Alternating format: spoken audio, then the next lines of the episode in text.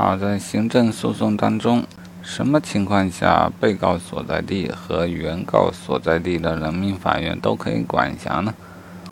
好，规定如下啊：对行政机关基于同一事实，即采取限制公民人身自由的行政强制措施，又采取其他行政强制措施或行政处罚，啊，对此不服的。可在被告所嗯被告所在地或原告所在地都可管辖。好，那请问，公安局以某人殴打为由啊，殴打他人为由，对其拘留十天并处罚款五百，